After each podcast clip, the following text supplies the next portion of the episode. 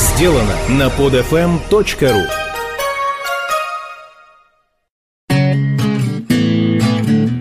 Привет всем, с вами Павел Перец, и сегодня мы продолжим наше путешествие по Невскому проспекту. Мы поговорим о том, как можно с помощью соли сделать миллионы, о графе Строганове, проевшем свое состояние, о голландцах и бандите Леньке Пантелееве, о том, кто на самом деле придумал киндер-сюрприз, о шоколадных пластинках, о доме купца Мертенса и об архитекторе Мариане Лилевиче. Невский, 17. Если историки Ключевский и Костомаров считали, что Санкт-Петербург построен на костях, то вот это здание построено на соли и металле. Под этим зданием я подразумеваю в виду Строгановский дворец. Сколько в наше время стоит соль? Копейки. Сколько она стоила несколько веков назад? Адские деньги. Соляной бунт, соляной налог – во Франции он даже имел собственное название – «габель». Одни только эти исторические термины показывают ценность данного продукта для всех слоев населения. В отсутствие электричества, а соответственно холодильников, остро вставала проблема сохранения продуктов питания. Были, конечно, погреба со льдом, так называемые ледники, но они не всегда спасали. Поэтому мясо, рыбу, овощи для их сохранности предпочитали солить. Можете себе представить, сколько для этого нужно было соли. Поэтому ее добыча была золотым дном. И вот с этого золотого дна на самый верх, в стратосферу дворянства, поднялись Строгановы. Изначально мужики-соливары, а в итоге одни из самых богатых аристократов Российской империи. Придворный архитектор абы для кого дворец возводить не станет – и уж если на постройку этого здания был ангажирован сам Растрелли, то можно оценить статус его владельца, Сергея Григорьевича Строганова. Повара и домохозяйки поблагодарят его сына, Александра Строганова, за одноименное блюдо, которое либо вообще не имеет к нему никакого отношения, либо было изобретено для лучшего пережевывания и усвоения, или для того, чтобы его было удобнее делить на порции. Ведь у Строганова был так называемый «открытый стол». Что это значит? Вы идете по Невскому, у вас разыгрался аппетит. Не обязательно, что вы дворянин, достаточно того, что вы прилично одеты. Тогда вы можете зайти во дворец и отобедать вместе с хозяином и такими же халявщиками. Поэтому о Строганове говаривали, что он свое состояние проел, хотя Екатерина II презентовала его как человека, который всю жизнь пытается растратить все свои финансы, да не знает как – на самом деле он знал, поскольку наследнику остался долг в 3 миллиона рублей. Гигантская сумма. Но слава богу, деньги ушли не только на обеды. На одном из портретов мы видим графа Александра Строганова у себя во дворце, а в окне купол Казанского собора, о котором мы будем говорить буквально вскоре. Его вообще-то должен был строить шотландец Чарльз Камерон – Строганов же продвигал идею о том, что главный на тот момент храм столицы должен стать продуктом отечественного производства. Не только материалы должны быть из России, но, что главное, зодчий должен быть русским. И такой зодчий по фамилии Воронихин у Строганова имелся. Но вот проблема, он был бывшим крепостным, рабом. Строганову удалось протащить кандидатуру Воронихина, которую Павел I и одобрил. Есть байка о том, что граф во время обеда заявил императору, что нам не нужны чужеземные таланты, у нас есть все свое. «Да?» — ответил Павел. «Тогда налейте-ка мне Мадеры». Со временем дворец врос в землю, поскольку уровень города поднимается. А мы переходим к дому номер 20. Невский, 20. Проститутки в витринах, кафе, где продаются легкие наркотики, рай для представителей сексуальных меньшинств. Такой видится Голландия простому обывателю не только в России. Во времена Петра I Голландию также воспринимали через призму стереотипов. Только были они, скажем так, менее фривольные. Одна из самых главных морских держав. Один из культурных и научных центров Европы. Голландия – жгучая любовь Петра I, который вознамерился построить на Васильевском острове новый Амстердам с геометрически выверенной сеткой каналов вместо улиц. Не нужно быть чертовски наблюдательным, чтобы заметить некоторое сходство между государственными флагами России и Нидерландов. На заре становления Петербурга здесь трудились высококвалифицированные иностранные специалисты. Харман ван Болес или Болос, построивший шпили Адмиралтейства и Петропавловского собора. Ян Розен, которого сейчас бы назвали ландшафтным дизайнером, один из создателей летнего сада. Лаврентий Блюментрост, первый президент Академии художеств и наук, личный врач Петра I. Это все голландцы, которых царь нанимал поштучно и оптом на российскую службу. Даже изначальное название новой столицы – Санкт-Петербург – голландское. Это уже потом его стали называть на немецкий лад Бургом, а не Бурхом. Понятное дело, земляки держались вместе, вместе же и молились. Сначала в небольшой церкви, построенной во дворе адмирала Корнелия Крюйса, первого командующего Балтийским флотом. Он хоть и родился в Норвегии, но карьеру сделал в Голландии.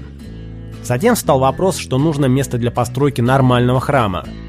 У голландской общины были даже некие средства – Каждый корабль под флагом Нидерландов, приходивший в город на Неве, платил 5 рублей на нужды компатриотов. Таким образом, община купила постройку у черта на куличиках, сразу же за городской чертой, которая проходила по реке Мойке. Кто мог тогда подумать, что пройдет не так много времени, и это захолустье станет самым, что ни на есть центром города, и цена за квадратный метр станет запредельной. А раз так, то нужно, во-первых, перестроить деревянный молельный дом, уже обветшавший к тому моменту, а во-вторых, возвести доходные здания, чтобы сдавать квартиры в наем и получать прибыль, что и было сделано. 300 тысяч рублей на реализацию затеи попросили у Николая I. Его сестра, великая княгиня Ольга Павловна, была королевой Нидерландов.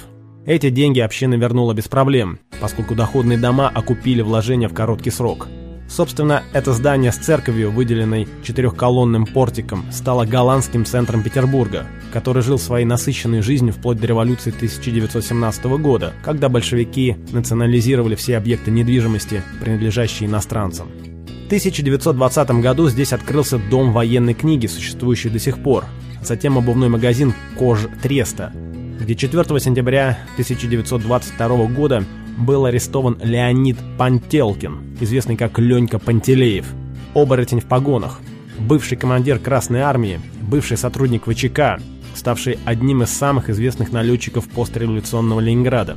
Со своими сподручными он грабил только Непманов, не трогая государственные учреждения, благодаря чему народ воспринимал его как грозу буржуев, а некоторые современные историки приходят к выводу, что он был тайным агентом, внедренным в преступную среду. После ареста Ленька умудрился бежать из крестов, но уже меньше, чем через год он был застрелен в квартире у знакомой Путаны. Невский, 21. Знаменитого французского комика Макса Линдера в России почему-то называли на немецкий лад – Линдером. А вот немецкого кондитера Бормана зачастую на французский манер «барман». Отсюда детская скобрезность. Жорж Барман насрал в карман. Это о шоколадных батончиках, которые плавились в карманах брюк. Правда, была еще одна поговорка. Жорж Борман, нос оторван. Это уже вполне немецкий вариант фамилии. Жоржа на самом деле звали Григорием. Он был сыном фармацевта немецких кровей. Ну и намеревался пойти по стопам отца.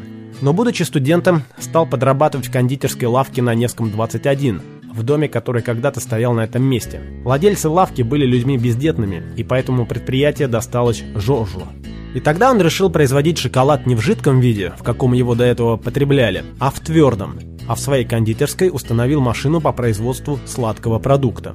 Это был прорыв. Народ ходил в лавку наблюдать за процессом приготовления шоколада, который можно было тут же употребить. Дело расширилось. Появилась фабрика, новые магазины и новые методы продвижения. Закупались новинки техники, автомобили, на которых размещалась реклама товарного знака. Итальянские киндер-сюрпризы от Ferrero появились только в 20 веке, русские – в 19 -м. Их придумал Жорж Борман. Внутрь шоколадных яиц помещали религиозную атрибутику – крестики, модели соборов. Выпускались шоколадные пластинки, которые можно было проиграть на специальных граммофонах, а потом съесть. Ну и, конечно же, упаковочная продукция. На фантиках и коробках стихи классиков литературы, картинки с изображением народов России и даже инструкции по изготовлению кукол. Жизнь Бормана и его потомства была в шоколаде в прямом и переносном смысле, пока большевики не национализировали его предприятие, назвав его «Красный Октябрь». Также назовут потом фабрику Шредера по производству роялей, о чем мы поговорим на углу Невского и Садовой. На месте дома, где изначально помещалась кондитерская Жоржа Бормана, еще до революции было построено новое здание, характерной особенностью которого стали вот эти огромные витрины, для того времени еще довольно непривычные. Дом строился на деньги голландского купца Мертенса. Здесь помещался наипонтовейший меховой магазин. Как много людей по имени Мариан вы знаете. Но если совершаете эту прогулку от начала Невского, то как минимум одного – Мариан Перетяткович. Добавьте к нему Мариана Лелевича, автора проекта дома Мертенса. Кстати, Перетяткович и Лелевич немало сотрудничали, принимая участие во многих конкурсах. Откуда такие имена? из Польши, которая, как мы знаем, долгое время была частью Российской империи. У каждого архитектора есть какой-то пунктик, главный лейтмотив его творчества, ну или одного из периодов его творчества. Когда после приевшегося модерна в российской архитектуре возник новый тренд – неоклассицизм, то на первый план вышли такие зодчие, как Лилевич. Три арки с поэтажным ордером мы можем встретить на фасадах других его построек – на улице Пестеля, на Каменостровском проспекте. Все это интерпретации шедевра Антонио Палладио, его Палаццо дель Капитанио Винченце. В этой связи постройки Лилевича некоторые искусствоведы называют палладианскими. Ну а главный сюрприз вас ждет во дворе дома. Это памятник медведю. Причем уверяет, что изначально он был белый, Странно, что это символ, который Мертенс выбрал для своей фирмы. Как много шуб или шапок из шкуры белого медведя вы встречали в своей жизни. Но хозяин барин. Этот медведь не трется о земную ось, он прозябает во дворе дома, построенного талантливейшим архитектором Марианом Лилевичем. Запомните это имя, а мы идем дальше. Только продолжим мы нашу прогулку уже в следующем выпуске. С вами был Павел Перец. Спасибо за внимание. Услышимся.